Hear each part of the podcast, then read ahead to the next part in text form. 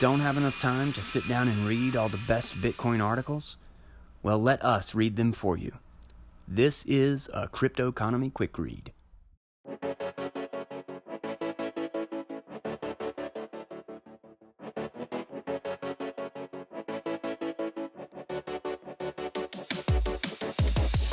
What is up, crew? Welcome back to the show. Um, I got another quick read today. This one is uh, by Avikul Garg, and or Avichal, I think is actually how you pronounce it.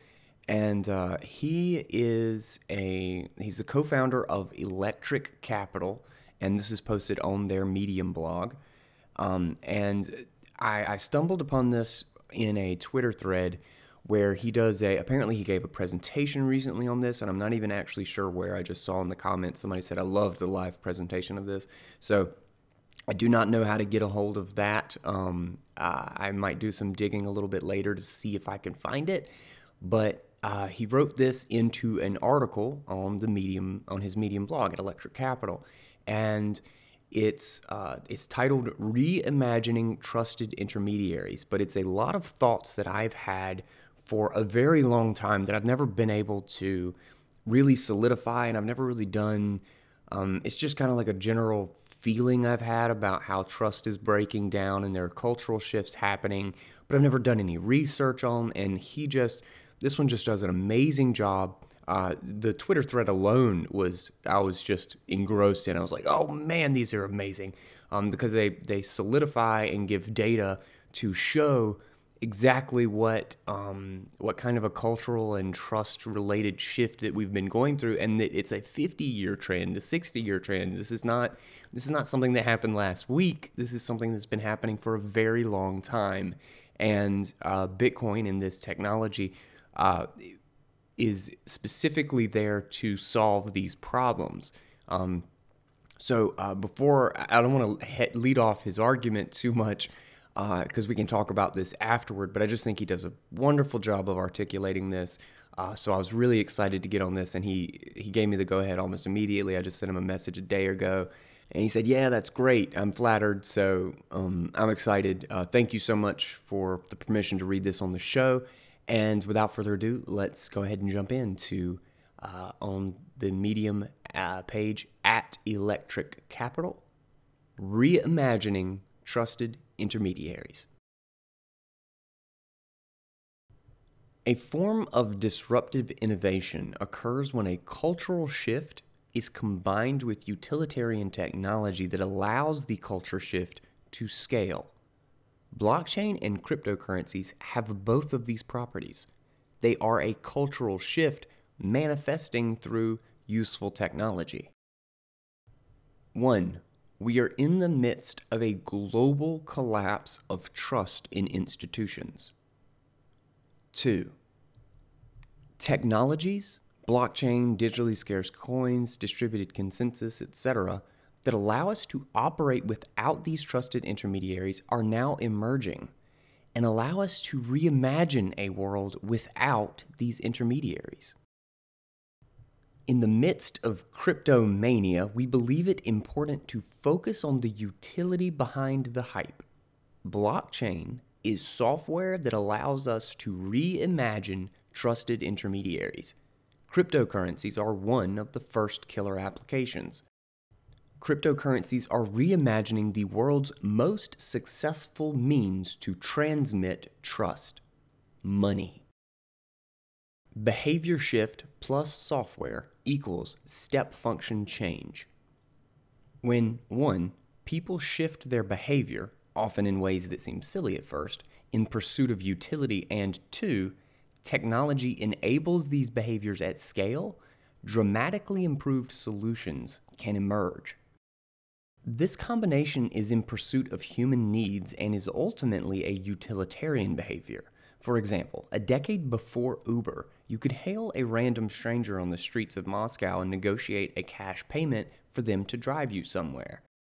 Mobile phones and GPS enabled ride sharing at scale, but ride sharing also required people to shift their behavior and be comfortable getting in a stranger's car. People did this because it was ultimately a step function improvement over calling a taxi. As both software and culture came together, a $100 billion plus industry emerged. These evolutions are not easy in the short term, as they may displace existing companies and may have unexpected second order effects. In the long term, however, innovations drive dramatic improvements in efficiency, productivity, and quality of life. Mobile phones disrupted PCs, which disrupted mainframes, which disrupted the slide rule. We should embrace disruptive innovation for its long term benefits while being mindful of its near term consequences. Disruption is faster and larger scale than we expect. When disruptive innovation rooted in a behavior shift occurs, it happens dramatically, and the markets it creates are much larger than anyone expects. At the time it was raising a Series A, many thought Uber would never be a billion dollar business if the entire taxi industry was only worth $10 billion. In retrospect, we have come to understand that lowering the friction to participation to anyone who owns a mobile phone dramatically increases the total addressable market. Once we got over the psychological hangups, we realized that shopping online let us access long tail items we never would have had access to otherwise, that watching strangers' videos unlocked creativity we never knew existed, and staying at a stranger's apartment may be a better experience than a hotel.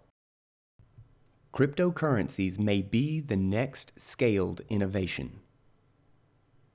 Blockchain and cryptocurrencies may be the next scale disruption because they meet the critical criteria. One, there has been a dramatic collapse in our faith in the formally trusted institutions of society, which indicates a willingness to consider alternatives to these formally trusted institutions, a potential behavior shift. And two, new software enables trustless transactions, trading off speed and throughput for security and censorship resistance. 1. Culture shift a global collapse of trust. The following data from Pew, Gallup, and Edelman shows that many around the world have lost faith in the institutions that formed the foundation of modern society the press, public schools, banks, etc. This is not a side effect of the internet in the 90s or social media in the 2000s. Trust has been eroding since the 1960s in all of these institutions. Begin graphics. So we start with a trust of uh, the percentage of people who trust the government in Washington, either always or most of the time, and it begins in the uh, late 50s during Eisenhower's presidency.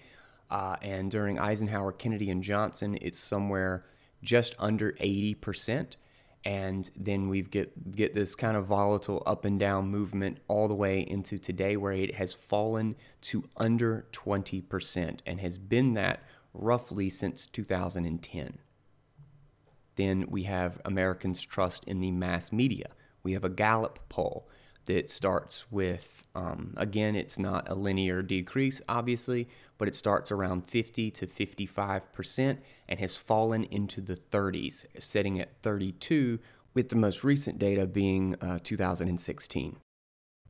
Then the third chart is confidence in public schools, another Gallup poll that starts in uh, 1973, uh, right around 60% and this declines throughout the entire period up to 2013, where the most recent data is at 29%, so less than half. And the last graph is Americans' confidence in banks, starting in 1979, right around 60%, and it declines to the most recent 2016 data on this chart, down to 27%, with a uh, dip, as you might expect, in the 2008 2009 range uh, that went as low as 21%. So we've barely come out of that, and I don't think our future is looking very bright for the financial system and trust in banks. End graphics. The collapse of trust is not an American phenomenon.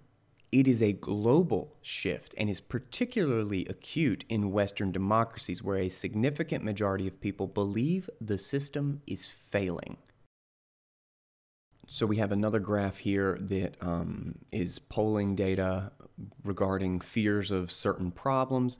Uh, but the key thing that they are pointing out in this is obviously the percent of people who have said they agree that the system is failing. And the highlighted ones uh, are France, Italy, Mexico, South Africa, Spain, Poland, Brazil, Colombia, Germany, the UK, Australia, Ireland, and the US.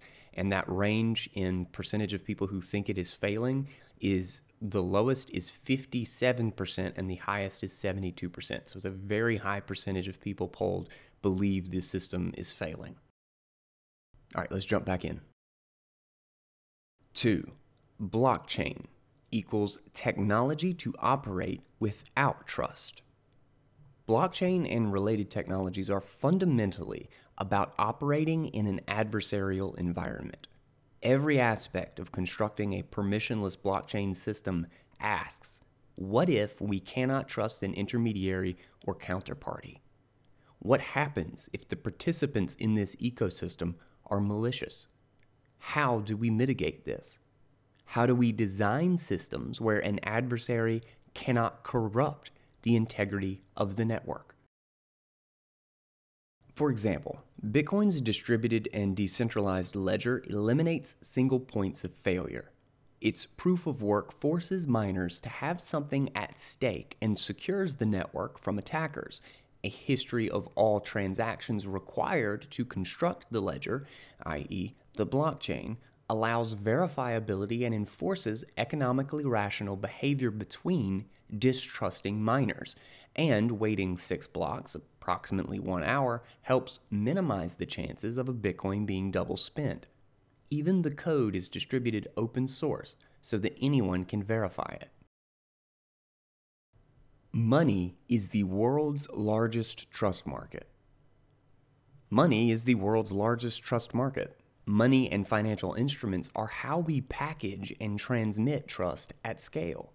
Current forms of money and financial products rely primarily on a trusted intermediary. However, after 2008, there was a dramatic collapse in trust in the institutions that make up the money stack from bottom to top. All right, a quick chart. Um, one is money is the world's largest intermediary of trust, and it's the market cap in the trillions of uh, uh, different um, trust markets. Uh, first is crypto at $0.3 trillion. Then you see gold at 7.5 trillion, offshore banking at 20 trillion, uh, stocks at 41.5 trillion, and global M3 at 97.5 trillion dollars. And then the next table is um, one titled Programmable Money is Eating the Financial Stack. And it just shows how uh, there are centralized and then token enabled and decentralized versions of uh, brokerages, derivatives, securities platforms, banks, cash, central banks, and store of value. Uh, and it gives uh, and then gives examples of each of these in each uh, category. So, like a centralized brokerage is Schwab, whereas a uh, decentralized um, token alternative is 0x. Then you've got like bank, your example is Bank of America, and then the decentralized is a wallet or full node. Um, uh, then store value for centralized, you have government, and for decentralized, you have Bitcoin or Ethereum, so on and so forth. Uh, so, um, if you want to kind of go through that whole table, uh, I definitely encourage you to go check out the article so you can kind of look at these graphics and get a visual idea of what he's explaining. But we'll close that out here and jump back into the article. Cryptocurrencies are the killer app of blockchain technology because they are a tool to align trust between mutually distrusting parties. Cryptocurrencies allow us to reimagine how to conduct business in every part of the financial stack, and thus what form an intermediary might take. Programmable money may not result in a fully decentralized system, but it certainly allows us to reimagine how we might construct each part of the financial stack using modern software tools. Decentralization comes at tremendous costs. Blockchain and cryptocurrency systems prioritize seizure resistance, security, and immutability ahead of scalability and throughput. These are the opposite of the trade offs centralized companies have made for the last 100 years. The resulting decentralized system comes at tremendous cost, low transaction throughput, but in some use cases, the resulting benefits intermediary free transactions, censorship resistance, seizure resistance, permissionlessness, etc., are worth the costs. Whether or not Bitcoin ultimately succeeds, the cryptocurrency market is fundamentally about asking where and when the costs of decentralization are worth the benefits. When do the benefits of decentralization outweigh the costs? As silly as it may sound to invite a stranger to your home to give you a ride, the disruption occurs because the solution is rooted in utility. Disruption occurs because a solution is high return on investment. As a corollary, people are unlikely to change their behavior for incremental benefits or low ROI. In some cases, such as a non sovereign monetary store of value, the benefits far outweigh the costs the return on investment of a permissionless, seizure resistant, non sovereign store of value is tremendous. And it is fundamentally utilitarian. A cryptocurrency that is dramatically easier to transfer, subdivide, and transport is a tremendous asset for most individuals in the world. All right, we've got another uh, uh, table here that is comparing the features of a store of value um, and then the different alternatives of it with um, even a given example in the table. Uh, so we've got like things, uh, the, the features themselves, like difficult to seize. Is it private? Is it easy to transport, easy to acquire, easy to transfer, uncorrelated with some other asset, uh, or has limited volatility? Um, and then they're comparing uh, with uh, given examples uh, crypto, gold, the US dollar, non US dollar currency, fine art, land in a country, or land outside of a country. Uh, and uh, so I definitely encourage you to look at that just to kind of get an idea of the comparison. Obviously, I'm not going to go through the entire table, but let's go ahead and jump back in. Uh, it just shows that crypto is uh, far better in a the bulk of these categories than pretty much any other option uh, available. Through this lens, we may also consider when and where a smart contracting platform has a high return on investment. It is unlikely that most developers or users want to switch away from Amazon Web Services for a marginal improvement. It is far more likely that there are novel uses for smart contracts wherein parties may not have a trusted intermediary and such transactions cannot happen today. For example, cross border global trade, where the jurisdiction to resolve dispute may be contentious or unknown, or contracts that may be executed reliably from beyond the grave, for example, wills and trusts, are far higher return on investment and thus far more likely starting points for smart contracts. Reimagining trust.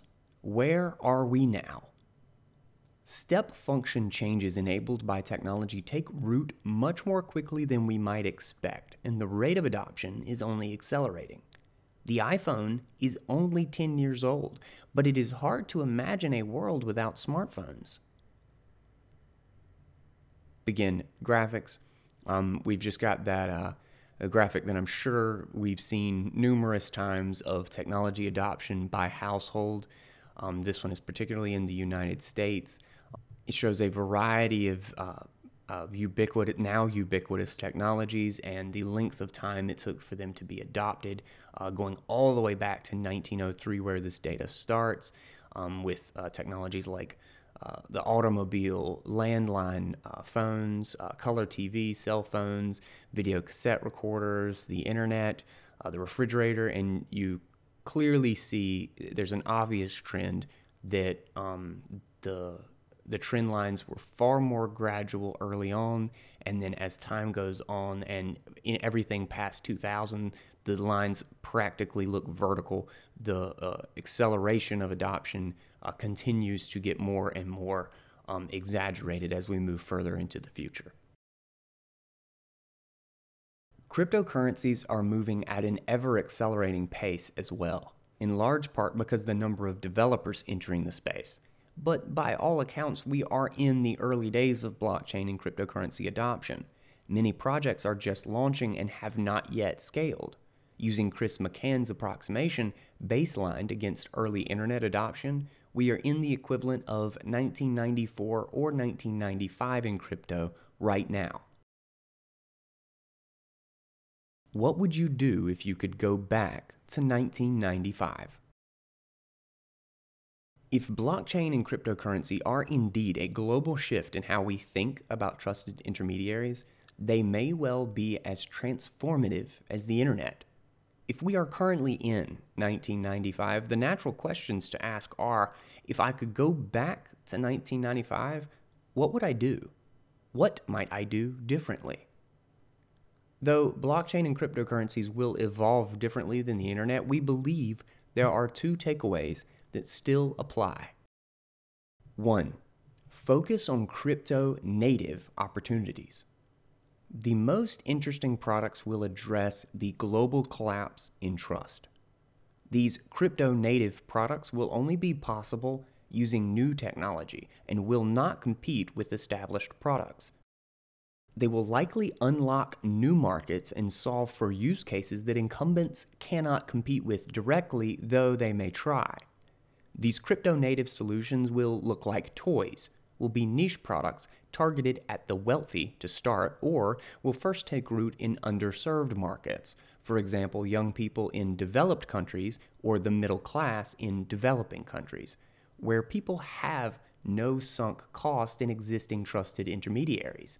However, as the internet has taught us, if 50 million people want something, odds are a billion people want it eventually. Two, be patient.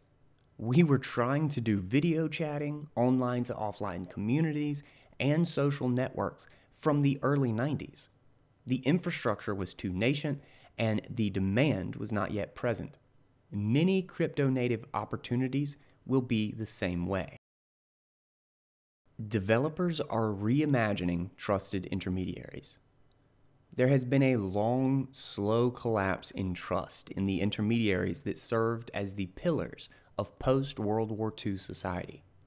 This has been a consistent trend across institutions since the 1960s, though it is only in the last decade that many have become acutely aware of this shift now that we have the technologies to perform the functions of some of these institutions, thousands of developers are reimagining these institutions to be more transparent and accountable. How long will it take for this to play out is unclear. What forms these technologies will ultimately take is unclear. Where these products will first find traction is unclear. What is clear, however, is that when tens of thousands of engineers start to build, betting against them is a losing proposition. All right, and that will close our article by Avichal Garg. Um, he, uh, again, this was on Electric Capital. Uh, another huge thank you for uh, letting me read this one. Um, his tweet, his little tweet storm uh, that he did uh, uh, is like 12 or 13 tweets. I can't remember exactly how much it was, but um, I did a wonderful job of summing this up. Um, and uh, so if you did not see that, I retweeted that. But um, this was just a great article. I'm really happy to have stumbled upon it, and now I'm definitely following Avichal uh, to see what else that he has going on uh, in the future and what kind of writing he has. Um, it looks like uh, I think I'm I think this is uh, Electric Capital's first post. Oh no, it's second. Okay, so so uh, we've got programmable money, which was posted on June 14th, and then this one was posted just the other day on October 23rd. Um, so definitely go out and go up and check them out and follow him. because uh, no doubt there's going to be some other great stuff coming from them in the future. Uh, and uh, obviously, I will tag Avichal in this uh, and link to his Twitter page and the Electric Capital page. Um, but there was just a lot of great stuff in this, um, kind of detailing out. That's one of those things like there's clearly a huge cultural shift happening. The the modern world in the particularly in finance and media, clearly, clearly there is a huge division happening um, and it only seems to be growing and accelerating, and people are seeking out alternatives at a crazy speed. Um, it kind of feels like we're on the edge of a really huge shift in these systems. Uh, and I mean, a lot of people are saying that, oh my God, we're on the edge of civil war and stuff. I, I don't really see that as an issue. In fact, um, all the violence uh, charts and everything, even though even though it's so much more in our face, um, I think that's part of the problem is that the media is giving these narratives of the world that don't seem to actually exist in the real world. While actual violence and actual school shootings and all these things, the data on this is actually falling pretty much across the board. But some of it is getting manipulated, and these gross, like blanket statistics are being told to make it as appear as if these things are getting worse. But as soon as you start breaking into the details, it's it, it it seems so clear that all these narratives are based on nothing, um, and it really feels like this last gra- like this this uh, the, this desperate grab to keep people watching who are obviously moving away. They're finding alternatives. They're looking to the internet for their news and I mean, so many of these major news um, institutions have just become Twitter, they just read Twitter feeds for Christ's sake. I mean, I, I, ended up stumbling upon Fox News or CNN the other day. I don't remember what it was, but literally someone was standing in front of a giant screen and they were scrolling through a bunch of different tweets and talking about what everybody was talking about on Twitter. And it's like, like, what are you here for? Like, I've got a Twitter feed. Um, and so um, there's so many things like that happening. And, and because of that, it's becoming this crazy outrage culture where they have to talk about the most triggering like in your face. They have to build everything up because they're it feels like they're scared to death that people are just going to turn off their TV and go to these other platforms. And that trust we're seeing similar breakdowns. The media is just the one that's obviously more in our face, but we see the exact same thing and the data backs it up. Um, so e- even though this does seem to be this overarching narrative and just this feeling that this shift is happening, uh, clearly the data shows the exact same thing. Uh, I mean, some of these some of these uh, uh trust charts that he he's got up here show terrible, terrible declines. I mean, from 80% to less than 20% as far as the number of people who trust the government. Uh, trust in the mass media has fallen from 55 to 32, um, and there's no way that's getting better. Uh, confidence in public schools fell from about 60 to under 30 now. Uh, we got another uh, confidence in banks from 60 to 27 with a trough of 21 during the financial collapse. And like I said while I was going through that chart, the future there looks bleak. Um, all of our debt has gotten worse. Everything that caused the first collapse, the the fake interest rates um, manipulated lower to encourage everybody into debt. Uh, the subprime mortgage crisis. Uh, we just there was a CNBC article just the other day of 10,000 people lining up to sign up for subprime, um, you know, no fixed interest mortgages. Uh, the housing existing housing sales uh, have dropped for like the last four quarters, and it's starting to look really nasty. Um, so, uh, so as buyers start to back out of that market, obviously prices are going to get hit, and that's going to steamroll again because we've built this whole thing right back up on a bunch of cheap money. We've just built it on debt going coming from nowhere. Like it's like everybody we we only had you know a hundred thousand pieces of lumber in savings, and we decided to build a million houses with it. And now we're a third of the way through all of these houses and we've run out of lumber. Like that's what's going on in the economy. But the the financial institutions and the governments are manipulating these prices to make it appear as if all this lumber is there. And then when the numbers go up and everybody's working, it's like, look at all these great numbers. It's all short sighted thinking. And they're, they genuinely seem to think that they can design the economy to manipulate people's behavior to, to engineer sustainability, which is not how prices work. Um, you, you can't get a group of bureaucrats in a room to decide what a market price is and have that turn out positively. Um, it's not how markets work. It never has been. Prices are natural things, and they include millions of transactions and valuations and pieces of information that nobody could ever know. It's more information than we could possibly assess as a group of this arrogant idea that we can just get a group of smart people together and they'll solve all of our problems for us. And that level of trust is incredibly dangerous because it creates systemic risk where no one can escape it. There's no there's no pressure valve to let off uh, the imbalance, and so the entire economy goes through this again and again, and we have this bull uh, bust cycle uh, where we're just inflating bubbles over and over and over again, and we're gonna run. It's gonna run out of gas.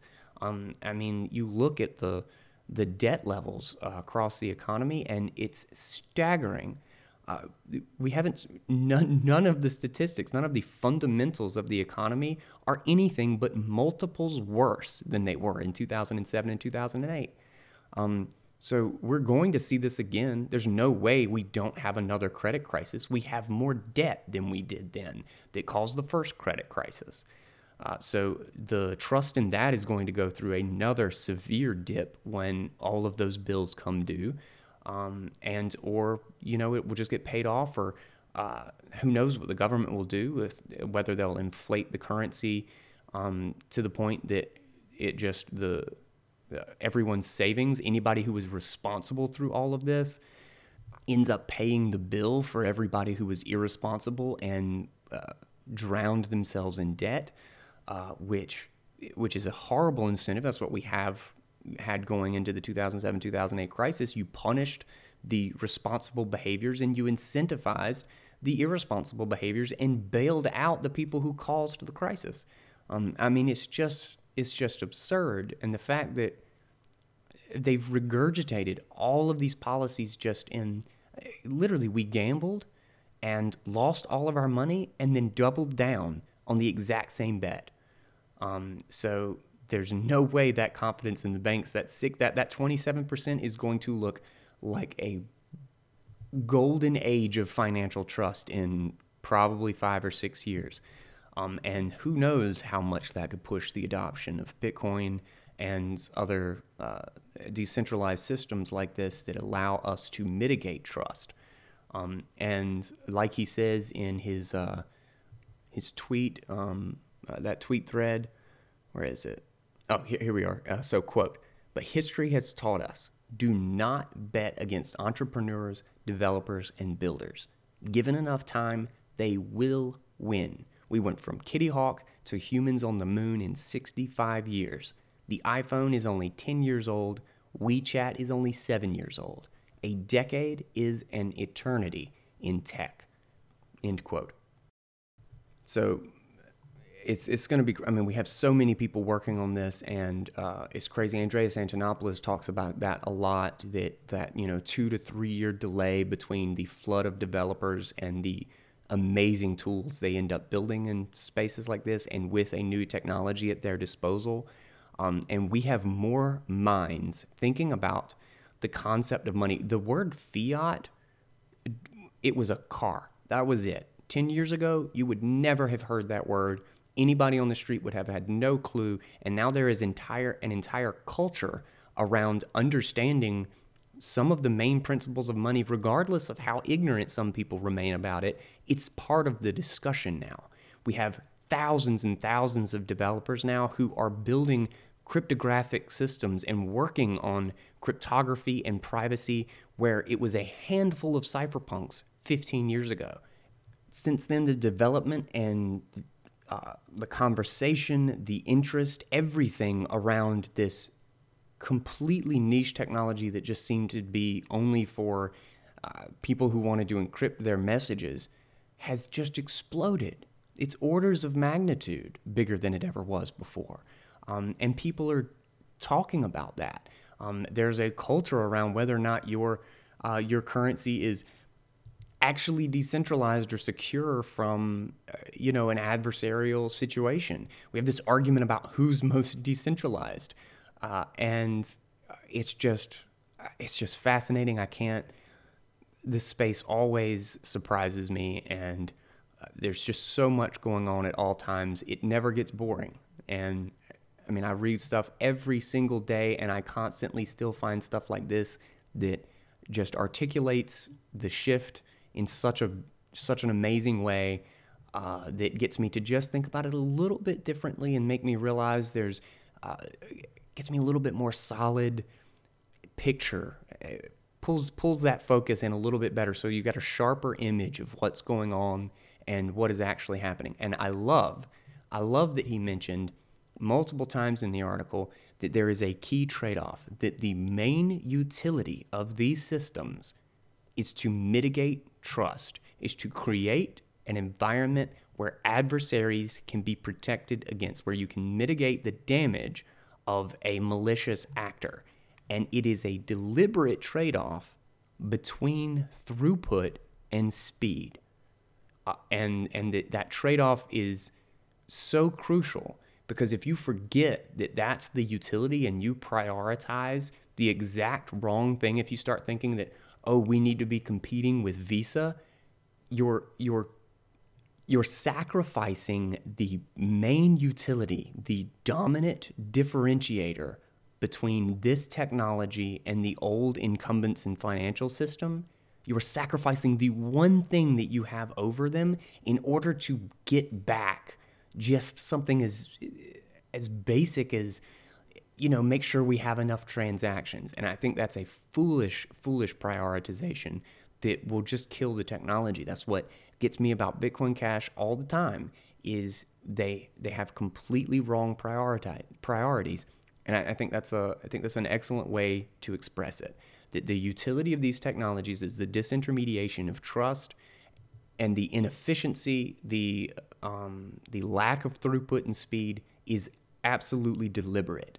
Um, and another another good one to listen to uh, actually is by uh, Car Campit. The at Car Campit is his name or his Twitter tag. Uh, one we did uh, recently. I don't remember what episode it was, but it's called uh, Bitcoin Blockade Runner of the Information Age. Um, excellent little piece. Um, I really, really enjoyed reading that one, and it's got a great analogy to why Bitcoin needs to uh, remain remain resource. Um, its resource costs need to remain low, uh, so that it can squeeze through all of the different um, channels and operate. It's not dependent on any single network or any single um, uh, jurisdiction. We can always achieve consensus regardless of who and how f- well funded an attacker is. Um, and the the blockade runner analogy I think does a really good job, and he's got a really fun little story about it. So I encourage you guys to go back and listen to that one. Uh, actually, uh, let me find out what number that is real quick, and just so I can I can link to it for you guys if you're interested. Come on, search. Here we go. Bitcoin blockade runner. Okay, uh, it's Crypto Quick Read 160. So it's episode 160. Blockade runner of the information age. So definitely check that one out. That one was really fun, and uh, I had a had a lot of fun reading that one. All right, uh, we will close this one here. I've ranted for quite a while. I hope you enjoyed this episode as much as I did. Another huge thank you to Electric Capital and uh, Avichal uh, Garg for letting me read this. Um, don't forget to check him out. Follow him, follow Electric Capital on Medium so that you can stay up to date and catch the more, uh, catch the additional work that I know these guys are going to do. Uh, sounds like they're going to have some uh, more exciting stuff. So I will be sticking with it. And don't forget to stick with me. Uh, subscribe to the podcast on iTunes. Um, uh, follow me on Twitter at the Crypto Economy, Medium at the Crypto Economy and uh, Mastodon as well. You can find me on the bitcoinhackers.org instance. And if you are enjoying the show and uh, want to support my work to try to keep this thing coming, um, it takes an unbelievable amount of work. Uh, so if anybody can donate, um, that's a huge, huge help. Thank you to everyone who has in the past. Uh, it really does mean a lot to know that you guys are getting value out of it. Uh, you can also share it, retweet it, um, you know, share it with everybody in the crypto space so that they too can get all the best articles and discussion and around any topic, all the topics of uh, Bitcoin and this technology that make it powerful. Because uh, I want to cover this for as long as possible throughout this uh, huge shift that we're happening and all the all the major major events taking place.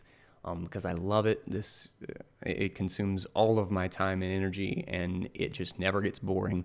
So any uh, any I always have my donation address available, but also I have an Amazon affiliate link and a Trezor affiliate link. Um, and Trezor is actually right now up until um, January 1st is doing a higher commission.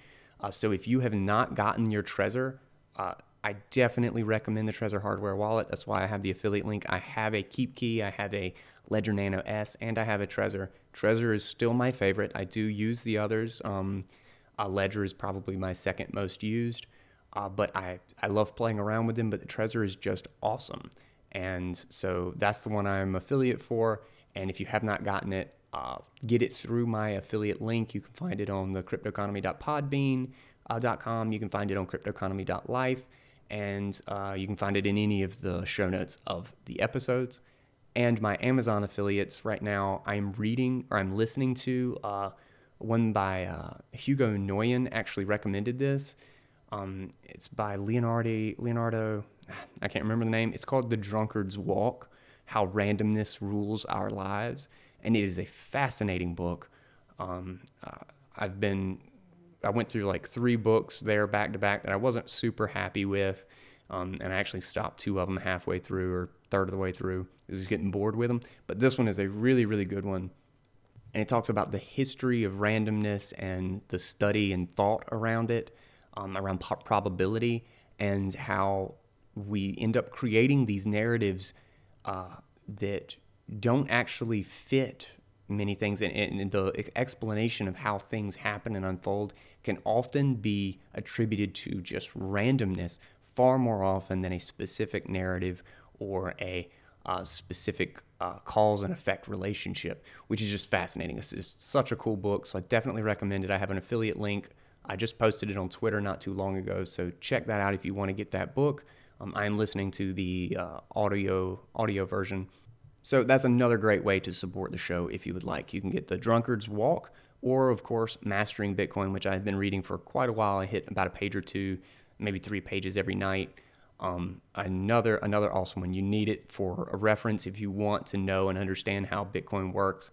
Uh, it's incredibly dense, so it takes a very long time to get through. That's why I only do a couple of pages, but highly, highly recommended. And by doing by buying it through my affiliate link, you would be supporting both Andreas Antonopoulos and my show, the Crypto Economy Podcast. Okay, that is enough shilling of affiliate links here. Uh, thank you guys so much. Check out cryptoeconomy.life to see all of the other episodes that I have up if you want to explore some of the um, ones in the past. And uh, yeah, uh, don't forget to follow me, check everything out. Thank you guys. I will catch you all back here tomorrow on the Crypto Economy Podcast. Take it easy, guys.